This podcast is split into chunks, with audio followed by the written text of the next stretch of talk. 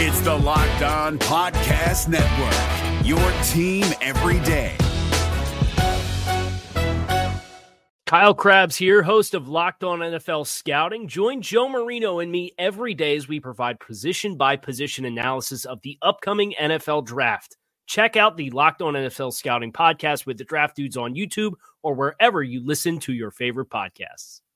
Who they think you're going to beat them Bengals? It is the Locked On Bengals podcast with your hosts Joe Goodberry and Jake Lisco.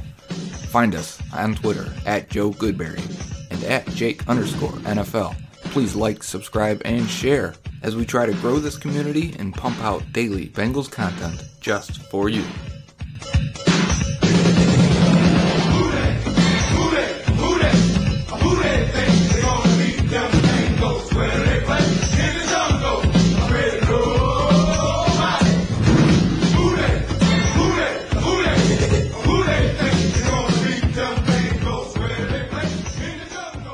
What up, Bengals fans, and welcome to the post-draft episode of the Locked On Bengals podcast. We survived the weekend. The Bengals ended up making, 7 picks today instead of the 10? Yeah, they were scheduled for 10. They were scheduled for 3 trade-ups.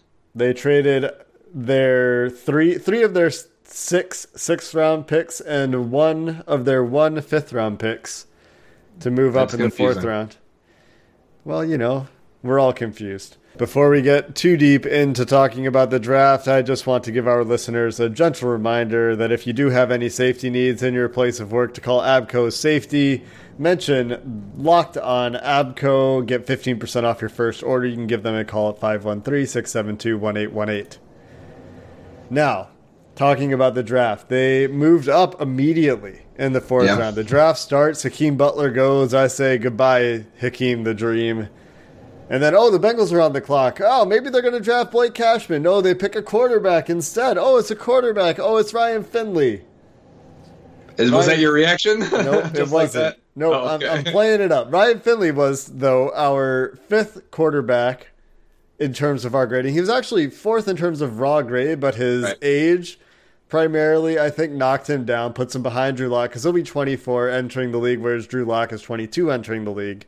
Yep. And the thing that has his score in the Drew Lock neighborhood is much better production, better size, and much, much better PFF grading, especially in terms of passing in the last 2 years. There's 2 guys I looked at for the backup role for the Bengals, and it's 2 things that they've always liked. Production score has to be over 70, and experience. They want at least 2-year starter, but they mostly, it's been 3-year starters for them drafting. And that left Jarrett Stidham and Ryan Finley. In my mock, I had them taking a quarterback in the 4th round to be the backup. I gave him Stidham because I thought Ryan Finley would be gone in the 3rd round. Some people really liked him. I thought he is a very good backup option, so getting him in the 4th round, I've got no problem with that pick at all. I think it's very fair for the 4th round in a position. People asking, what should they target? And I thought, wide receiver, defensive line, quarterback here. And it made sense to take a quarterback, and they were linked to him, and they liked him. 2 out of 3 ain't bad. I will say for Ryan Finley, I watched a couple of his games. It looks like he is a smart quarterback. I think he is an excellent backup. I think he's probably as well as you can do around the NFL for a backup, unless you have somebody like Teddy Bridgewater, Jimmy Garoppolo, those kinds of guys that are future starters. Aaron Rodgers way back when he was a backup. You know, 1st-round backups, for the most part, is what I'm talking about. Or young guys with upside that you still think, and Ryan Finley would go into that maybe category, right? Well, maybe. I think Jarrett Stidham is the guy that you pick there if you want the upside guy, the guy who's coming from a very simple offense, has some tools you can work with, had really good production still. You can see where that goes, right? But Finley is a guy that comes in, I think he's immediately the best backup they've had since he beats Driscoll, right? I think since Kitna. Okay, Gradkowski was here. Jason Campbell was decent for a backup. No, Brian Fitzpatrick. So throw that out the window. Fitzpatrick is the only one out of all of those that I would say. And when Finley has 2 years under his belt, I would say Fitzpatrick was not good for the Bengals. No, but you could tell his career. I mean, I'm looking at his career as a whole. He wasn't good for the Bengals. That whole entire offense was in shambles. But he is a good backup. Now he is. Here's the point, though. I think he's a better pick to be your backup than A.J. McCarron was in the fifth round. One round difference. I like Finley much more than I like McCarron. I don't think the offense misses much of a beat with Finley coming in if Dalton goes down, to be honest. And here's the thing while watching tape of Finley and NC State. Very accurate quarterback, throws with anticipation. The offense is a pro-style offense, in my opinion. A lot of the same concepts. It looks to me like the Rams-style passing offense. It's no surprise to me that he impressed them with his mind and intelligence and board work. They gave him protections and blitz pickups and things like that and had them reteach it to their coaches, and apparently he aced it and they loved it. So it makes sense. They want a backup that can come in and give him spot starts if needed. I think Ryan Finley immediately is their number two quarterback. And people start to question after that, well, what's the upside? What can he be? Being 24 years old, starting for 3 years, I think we're pretty close to his upside, and it was reflected in the grades we gave him. He would have graded out even higher had I been a little bit more generous in the traits while watching him on tape, because he doesn't have a strong arm. I think his attributes are his mind, his anticipation, and accuracy. He's actually really accurate at the second level, I think, the intermediate range. I think he throws a great back shoulder ball and really gets it to the right guy in almost every single play. There's a few boneheaded plays. I think he can get pressured and make some mistakes. I think he knows his arm is weak and he doesn't want to test it all the time, and that leads his receivers to certain tough situations. But I also, you noted, Jake, that the receivers aren't very good there. Kelvin Harmon, who some people thought was a third, fourth-round pick, goes in the seventh round, and I think it shows that Finley really wasn't working with a lot of talent, even though the offense was pretty sophisticated. I think he's a good backup. I think this is a fine pick in the fourth round. I've got no problem with it. The only problem is as I'm gathering information, talking to people, is that he kind of had an attitude a little bit at NC State. He's a transfer, I think, from Boise State. He fell a little bit because some teams, I guess, were rubbed the wrong way. Now, I like an attitude in my quarterback. It's something we really don't have in the starter, but, just worth noting. A few other notes. Going into the Clemson game that I watched, which if you're looking for games to watch on Ryan Finley, don't bother with the Clemson game. That whole team is severely outmatched. Finley led the NC State offense to a 60% third down conversion rate through their first five games. And I know a lot of the first five games in college football are like preseason games against Division II teams, but that's still really good. They led the country, I think. They're one of the top third down offenses in the country. Like you said, I noticed that his receivers didn't get separation to the point where I was questioning, is this the receivers or is it his arm strength? Because it doesn't look like he's putting a ton on the ball when he throws. Also, as you mentioned, I think his accuracy is really, really good. And we talked about short accuracy not necessarily being a positive attribute for quarterbacks. You expect all quarterbacks to be pretty accurate short. Right. The back shoulder stuff is there. And I thought he hit some receivers in the hands on deep passes too that they dropped, especially against Clemson. I think ball placement, right? They had three drops on really well thrown deep balls against Clemson. Yeah, ball placement. I think actually though, on that note though, and maybe this is the receivers that he was playing with, sometimes the ball sails on him. That was a bit of a trend.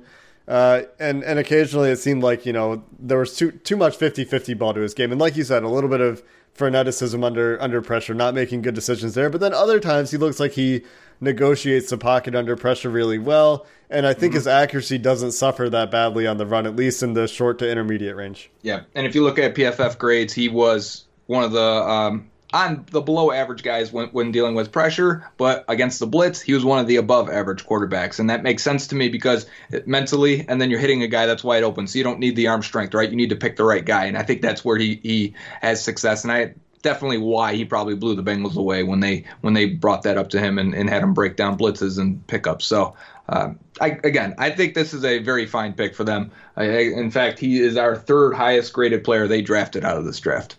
And this is, of course, a proprietary and innovative grading system that we're refining. Yeah. It's gonna have some changes next year. I can already tell you that. We're sure of it.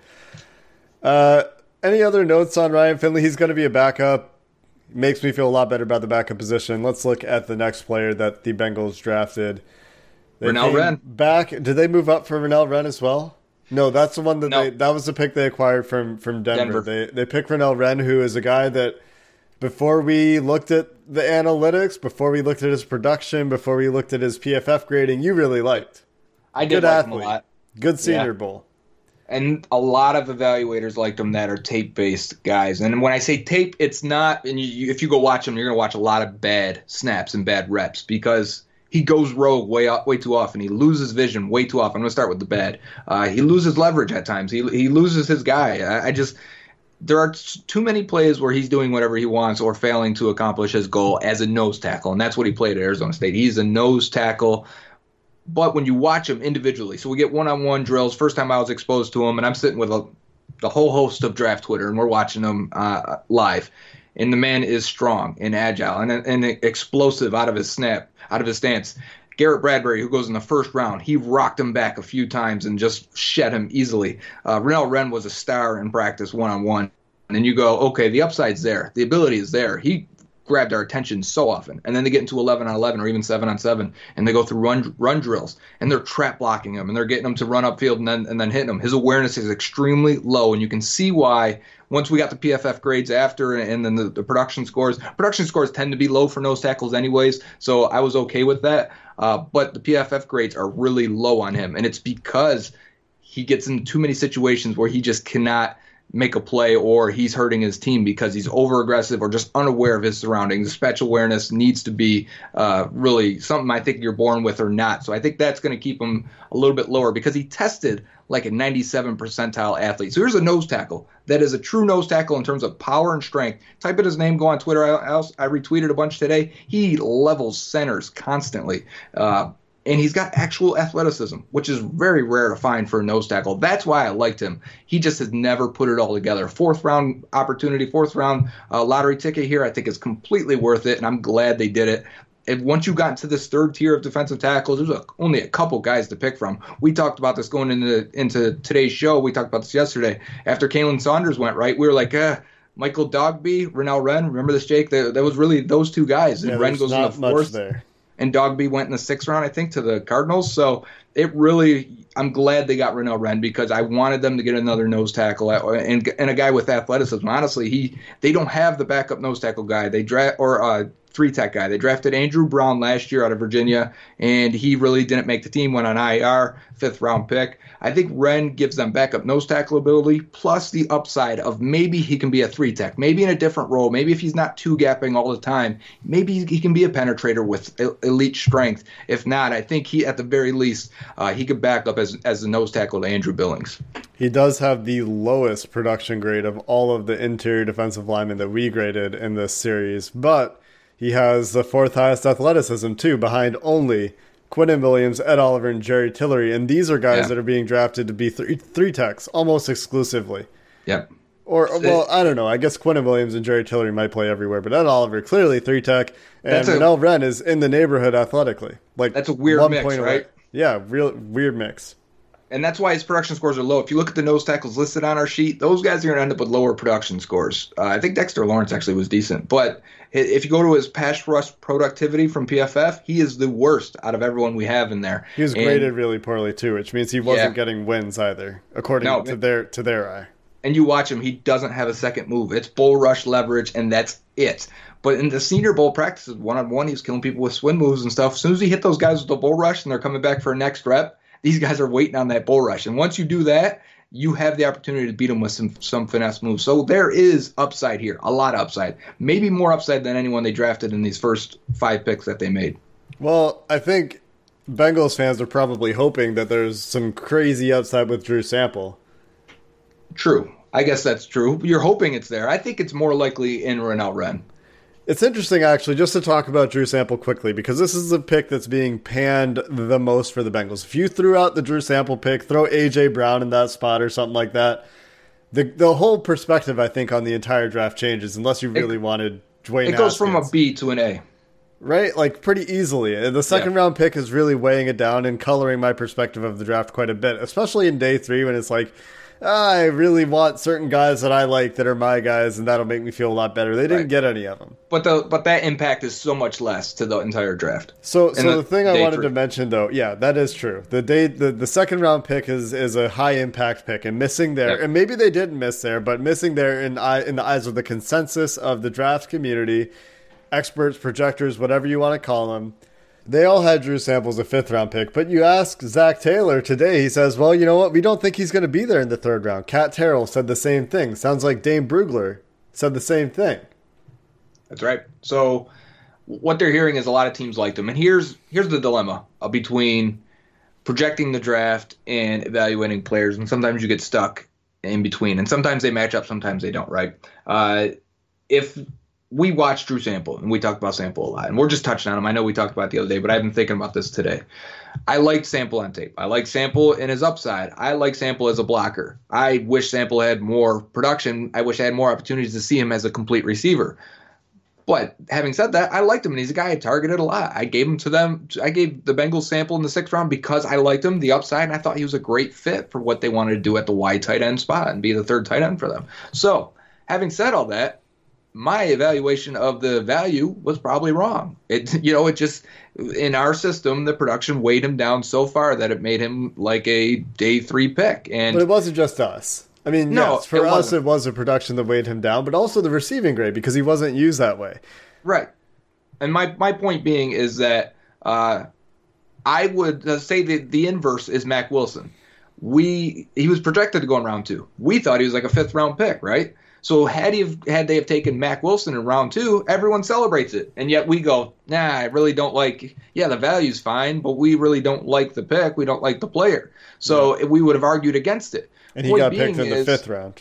Exactly. So he went where he should have, where we thought. And we looked like the idiots or the outliers before the process. So, for me to get a player that I like way earlier is better to me than getting good value on a player I don't like Mack Wilson in round two. I'd much rather them take Drew Sample than Mack Wilson in round two. I'll be honest with you. He, not only did he grade higher, but he's a player I like rather than a player I don't like. So, that's the hard kind of juggle. Yes, he's the lowest guy we've graded that they drafted, but at the same time, they could have drafted a bunch of players that would have made us more happy or happier, I guess I should say. And I don't know where I'm going with this, but my idea is, I'd rather get a good player than a player I don't like, even if the value is completely way off than what I projected. Draft good players, that's what they say. Also interesting, if you look at the tight ends that went between when the Bengals would have picked next, Josh Oliver goes 3-5 to Jacksonville. Jay Sternberger goes 3-11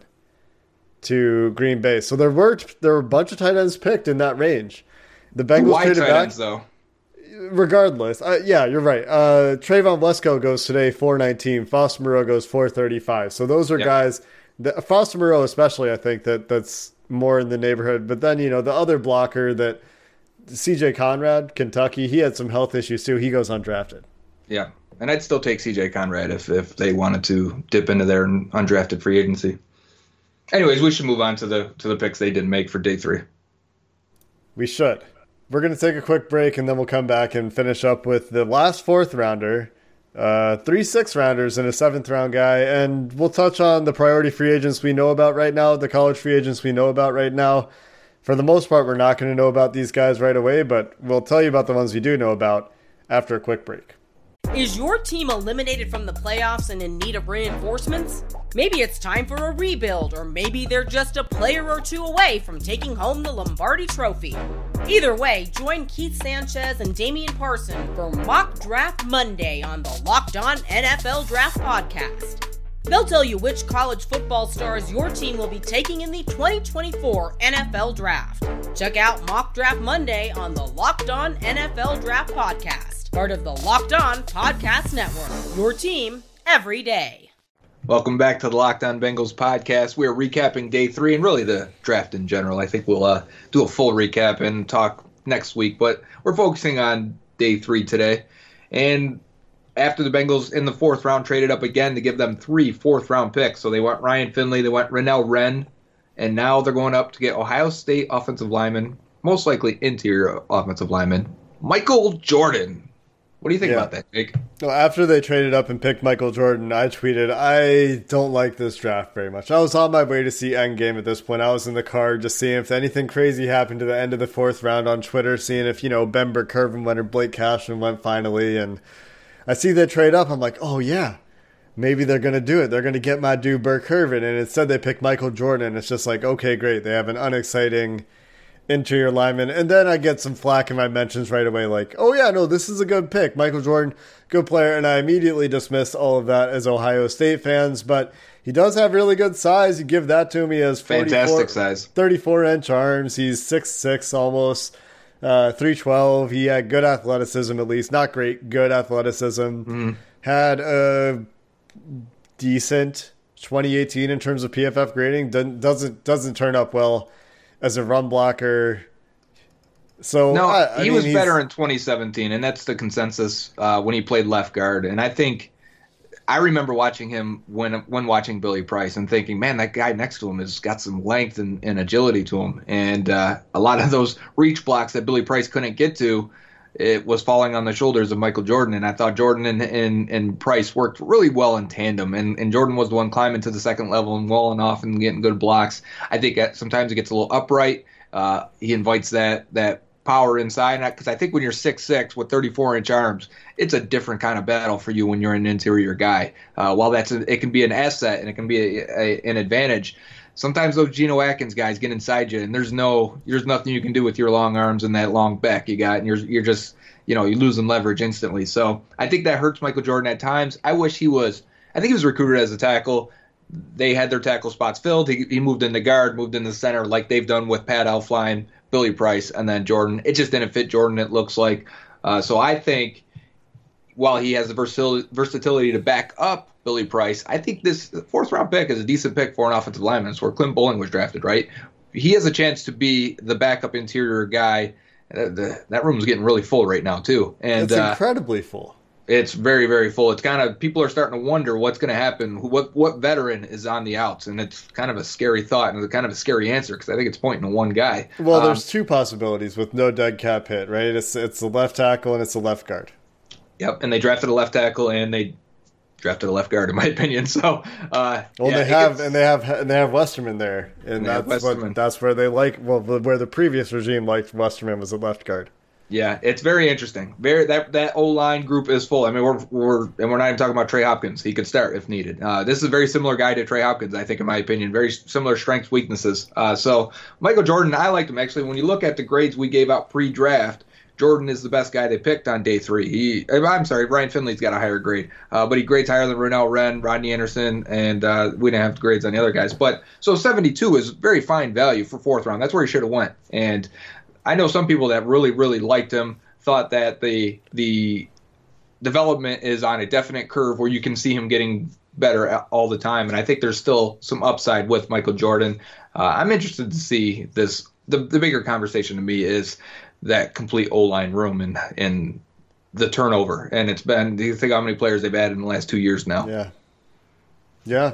So you have Cordy Glenn, Clint Boling, Christian Westerman, Billy Price, Trey Hopkins, Brad Lumblade, Alex Redmond, John Miller, Rod Taylor, Bobby Hart, Kent Perkins, and then they add Jonah Williams, Michael Jordan, a couple undrafted guys. Yeah. That Sutherland guy is an undrafted guy from Texas A&M, so he's already got the in with Jim Turner. I mean, I wouldn't be surprised if he's, knocking on a door on a spot if he has a good camp in preseason. Yeah.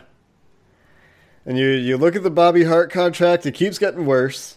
Yeah, it's terrible. We don't want to keep bringing it up, but geez. You look at the Troy Blackburn quote, it keeps getting worse. Horrible. And now it looks like Clint Boling is a potential cut. Cordy Glenn has no dead cap hit. Is it weird to you that they signed a tackle, they signed a tight end, they signed a linebacker, and they signed a guard? We talked about this yesterday, and then they draft all those positions. They draft all of them, and all of them look like they could play and play quality minutes this year, and like the upgrade for a veteran. And the difference in what you're paying these guys are 5 times as much for the veterans, if not more. And you probably aren't getting much better play from these guys. It's very interesting what they did. They doubled up at these positions. Now, if the process really creates competition and you get a good player because of it, fine. We'll look at it completely different in a couple of years. But right now, it seems like an awful waste of resources to build a good team for this year. This is more like a draft for next year and the year beyond. Well, this is the roster churn that you might expect with the new coach. This is they're bringing in their guys, right? They're maybe they don't like Clint Boling. Maybe Clint Boling doesn't fit in with Jim Turner. These are guys that were acquired and stalwarts by the old regime. Because so they want their own guys. Yeah, you're right, and that could be definitely it. And maybe there's another really influential offensive line coach on the Bengals after we just got rid of the old one, and I mean, lost Frank Pollock, unfortunately.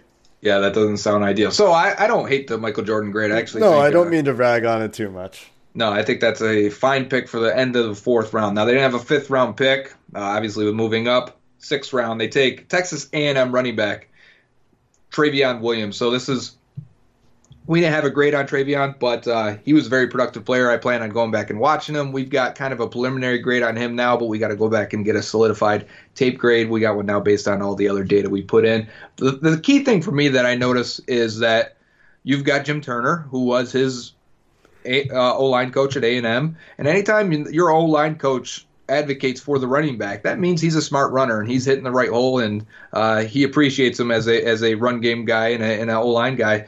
That speaks a lot to him. So I think from that standpoint that you should like to pick, but there's still some things I think we need to look at, and especially when they double up on running back, kind of raise some eyebrows. Yeah, I think the thing about Travion Williams is he's not a great athlete and he's really small. Yeah. So he's 5'8", 206. So that's what, Gio Bernard size, if that? Is Gio bigger than that? Gio is just a shade. He's about 5'8", and he was 205. So it's about the same. Gio size minus Gio's receiving ability minus Gio's athleticism. He was a decent receiver actually in college. I think he had 27 catches this year, 20 the year before, which is actually pretty significant for a running back. I guess what I say, take away the receiving, is his receiving grading was really bad from PFF, and I'll pull up why. I wonder, Ray, if that's pass blocking or pass protection, right? Yeah, that's true, because it's just a pass grade. It says it doesn't say. I think it does say receiving grade. I'll pull him up. All right, you do that, and I'll talk a little bit more because looking at it and coming into this, and I think people rose this, or asked this question after they drafted Rodney Anderson, which we'll get to him. Why take two running backs? And we all knew they would want to take a back at some point here. But really, if you look at it, it's Joe Mixon, Giovanni Bernard, and we don't know who the third and fourth guy is at this point. It's not like last year where it seemed pretty clear that they had Trey Carson and the guy I'm forgetting that they got from the Falcons that went back to the Falcons, and they drafted Mark Walton in the fourth round. So it was pretty clear they had competition there. The Bengals had wide open. We like Quinton Flowers, but remember, he was a quarterback, so he still needs some development. I'd like to see that in preseason this year. But point being is taking 2 6th-round running backs, I love the actual value they're putting there. Here's from a team that spent 3 second-round picks, premium picks on running backs, and then come back and take Walton in the fourth. We were sick of it at that point. That's the reason why a lot of people hated the Walton pick, is because, come on, guys, you're not acquiring what all these teams are doing and really hitting that market inefficiency of getting these cheap late-round running backs that can help you and produce for you. They really just turned the blind eye to Rex Burkhead for most of his career when that could have been good, cheap production.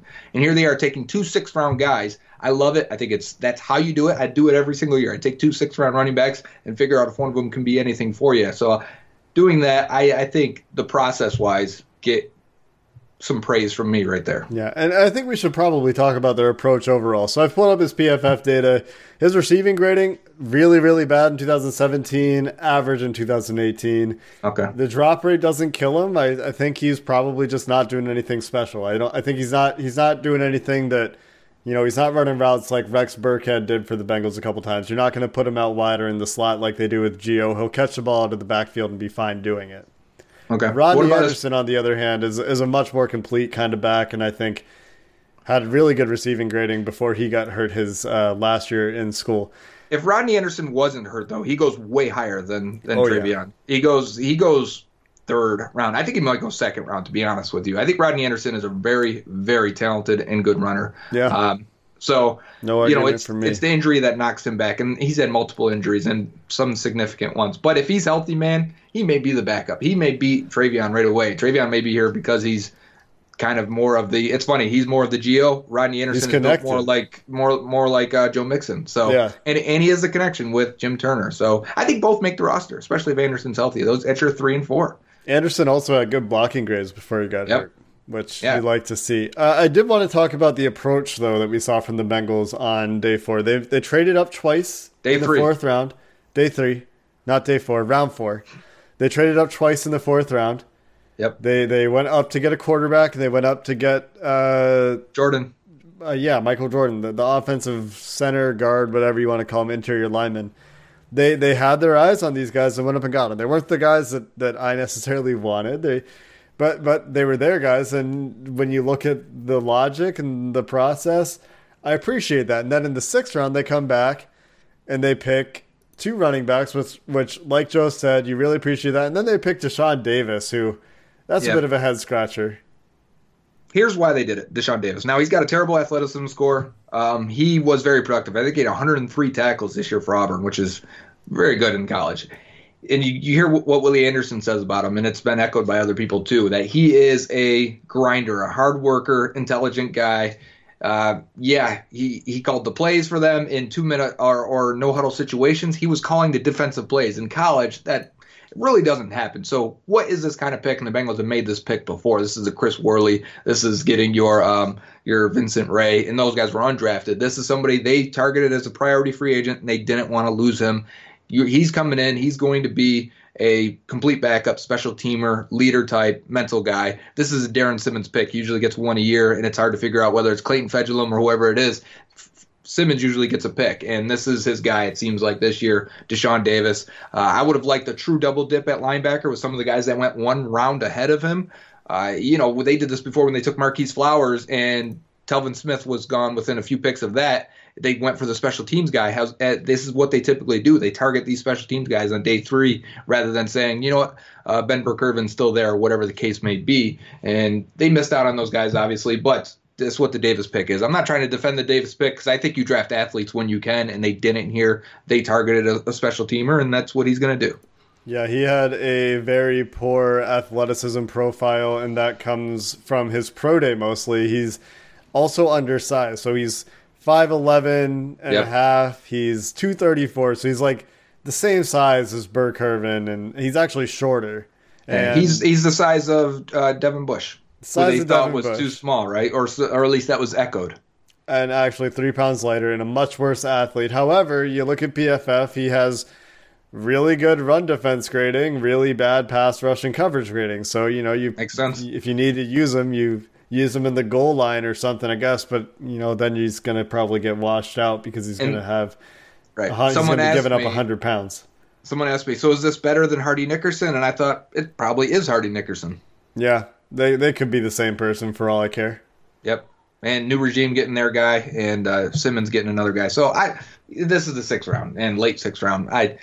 They do this. It's not a surprise. And another thing on the approach, this is a very typical Bengals draft, in my opinion, based on the history. This is Duke Tobin and definite. Like I said, I did those filters.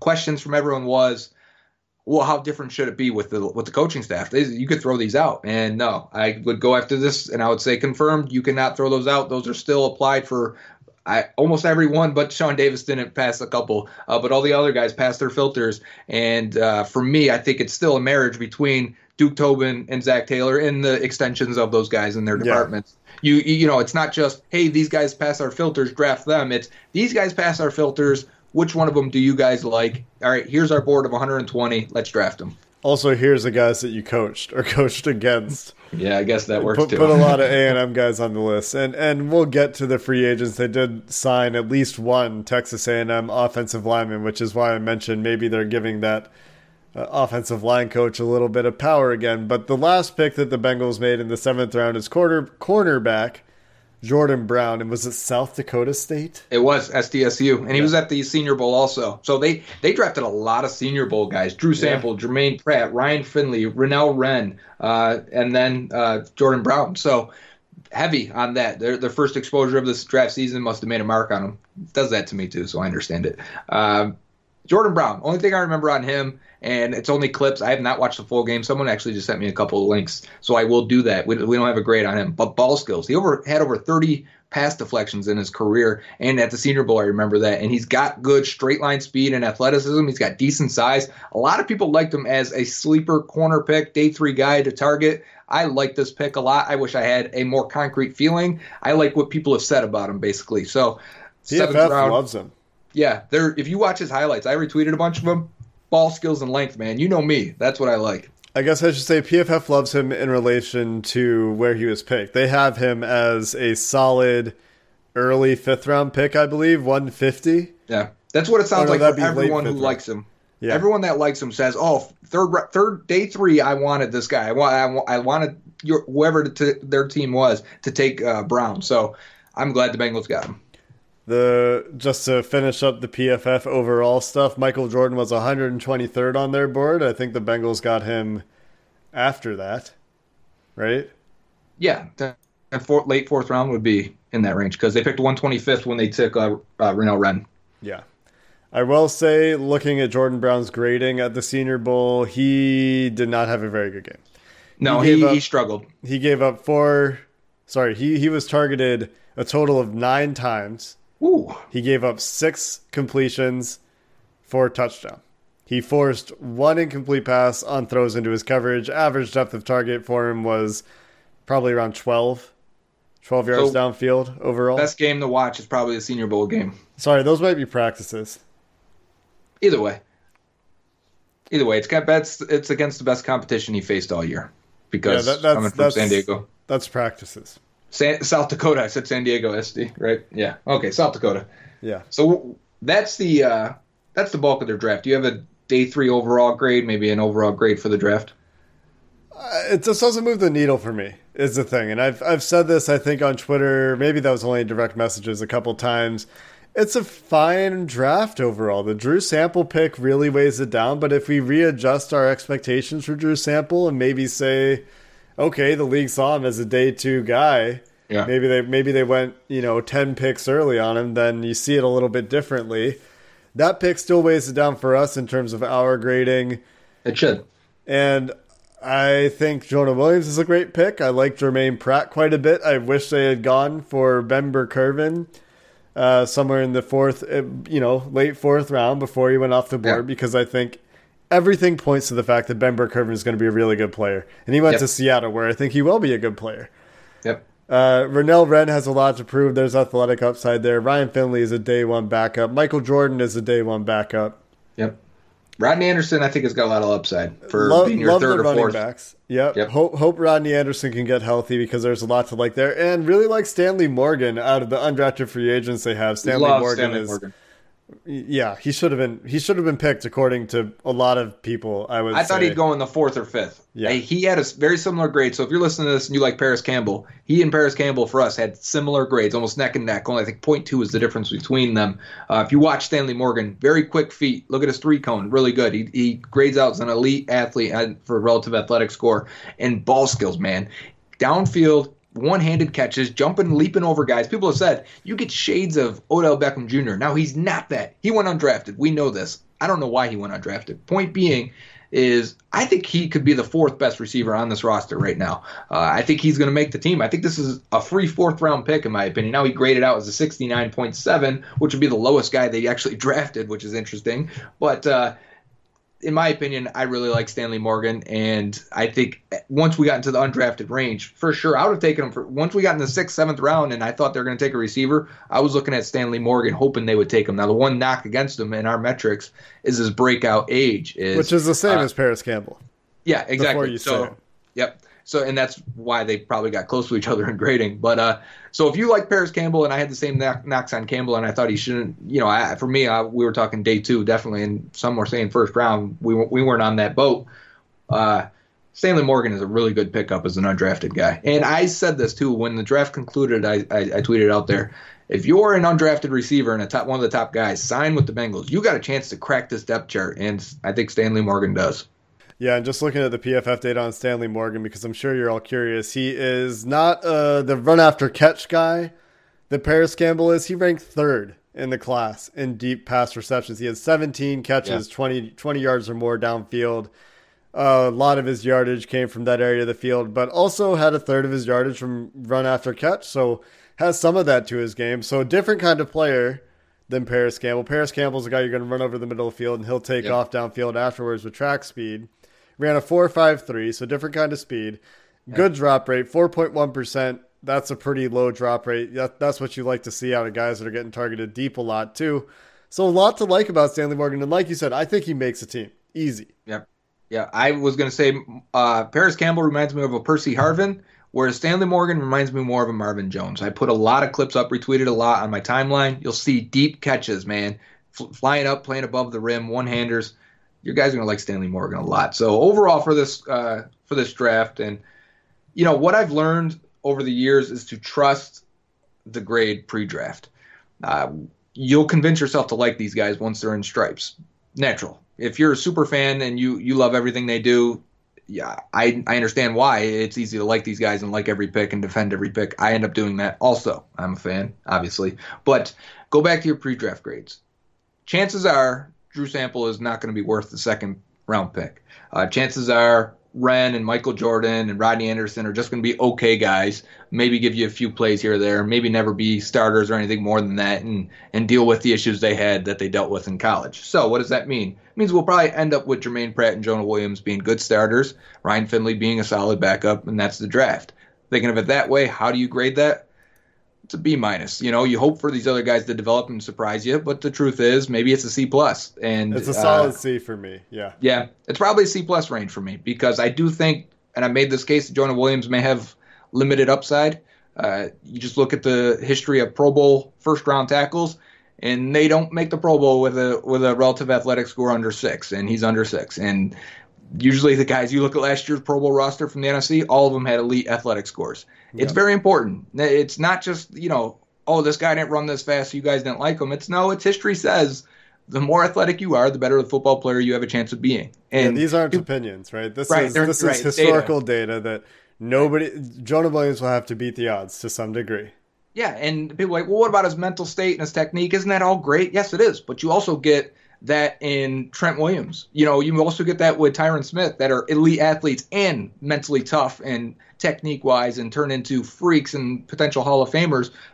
That is the formula. The formula isn't to take a average athlete with average size and the guy that does everything mentally. I mean, that's in a different position. That's Tim Tebow. Well, how come he didn't make it? Because he didn't have the talent. So I'm not saying Jonah doesn't have the talent. I'm just saying what they took here is way different than Oboye and Fisher. What they took with Jonah was a high floor, lower ceiling type guy, which is what they need. They can't afford to miss on the whole line anymore. Last two drafts, high floor, low ceiling on Billy Price and Jonah Williams. That should at least get them to the point of having an offensive line that isn't killing them in every play. Good thing. Those are good things. But if you're expecting them to be the best left tackle in the league and be a Pro Bowler and be an All-Pro, it's unlikely. The odds are against him based on history. So if you look at it through that prism and this draft as a whole, it probably is a C+.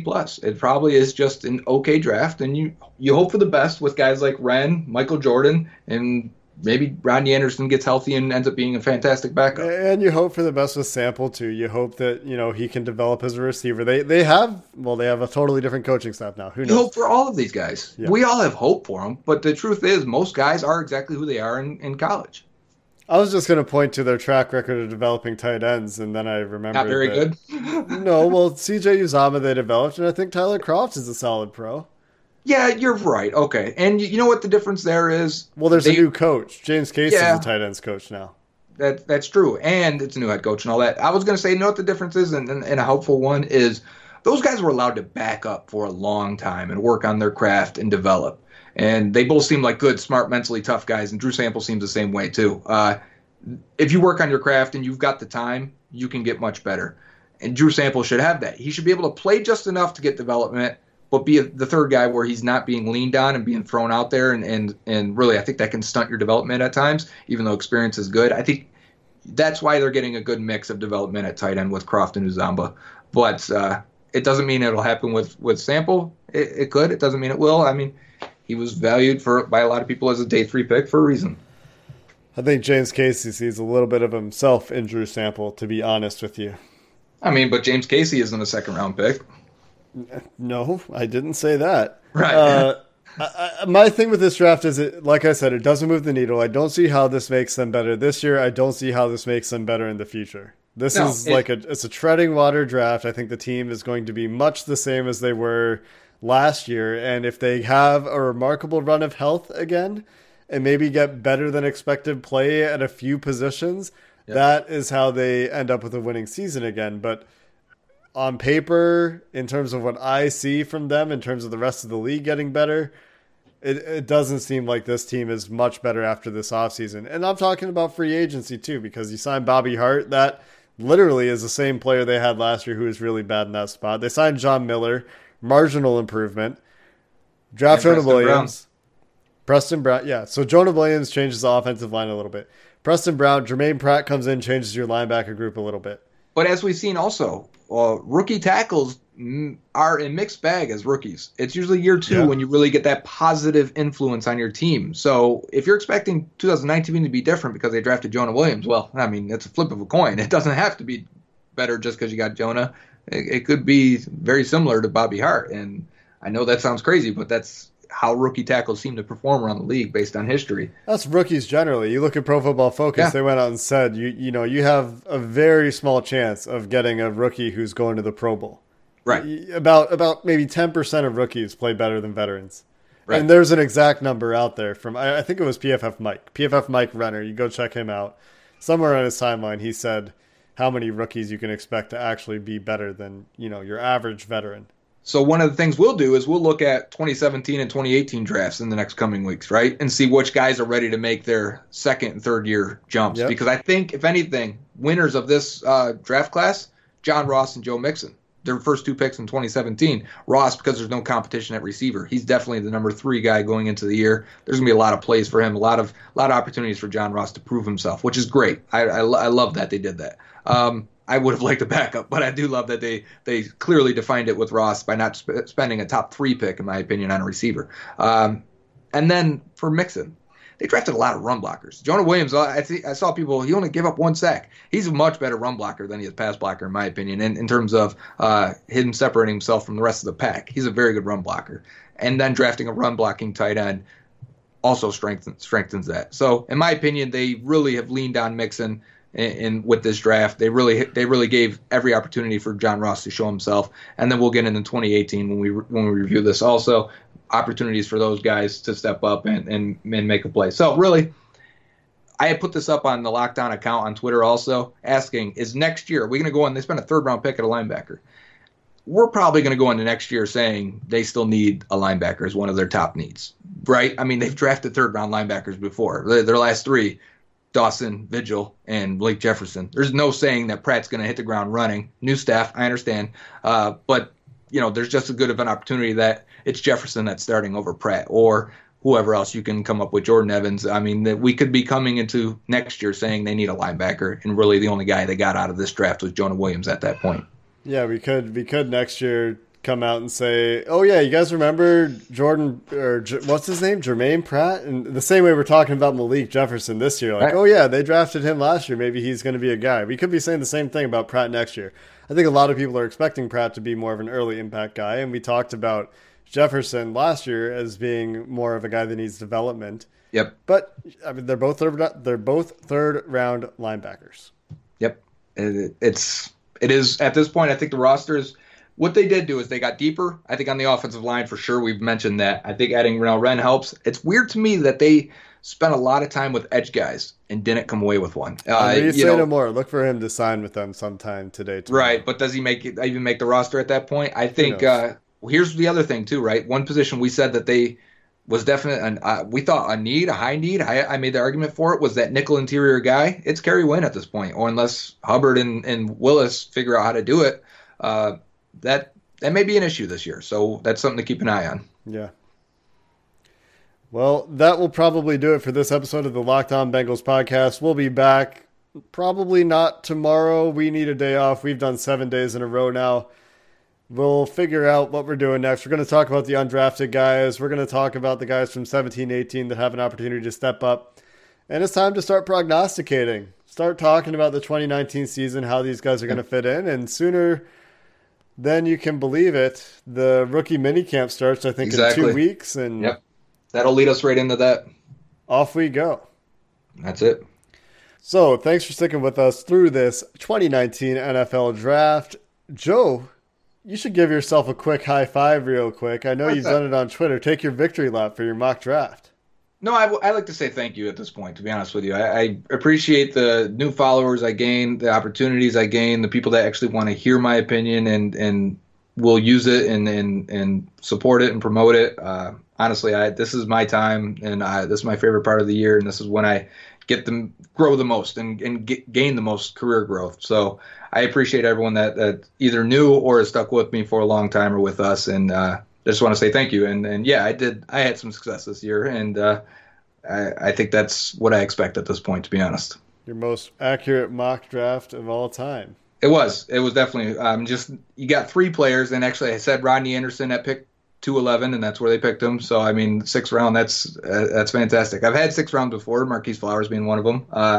But to hit three guys and the positions that they're going to pick, I mean, I said that they're going to take a quarterback in the 4th. I said they take an offensive lineman and D tackle next. They did that. I surprised myself with this. And I said receiver as the last pick, and they didn't take a receiver, but then they didn't take one. So I think that's a pretty close miss for a 7th rounder. Yeah. You know what I'll take credit for?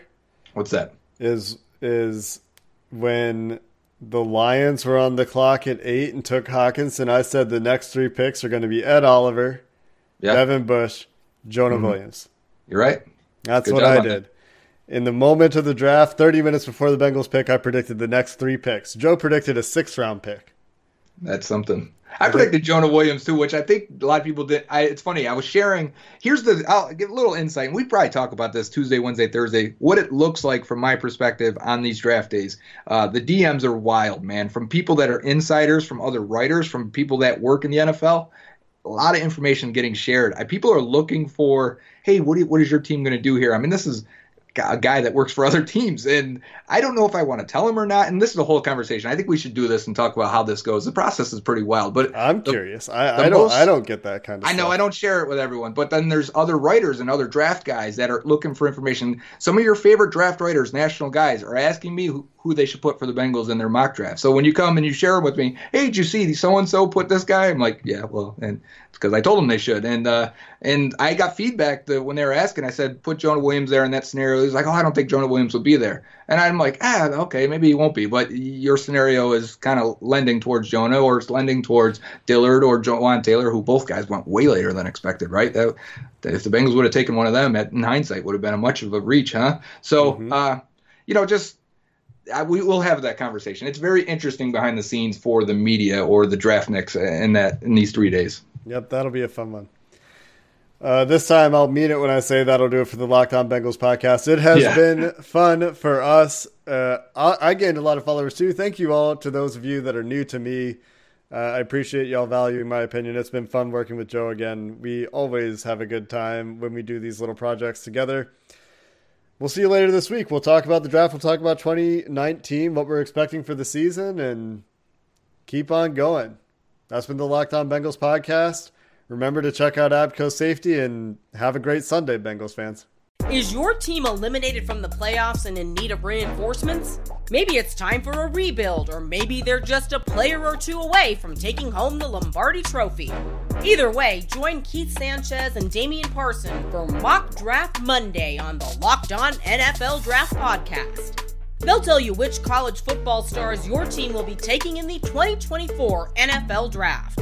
Check out Mock Draft Monday on the Locked On NFL Draft Podcast, part of the Locked On Podcast Network, your team every day. Hey, Prime members, you can listen to this Locked On podcast ad-free on Amazon Music. Download the Amazon Music app today.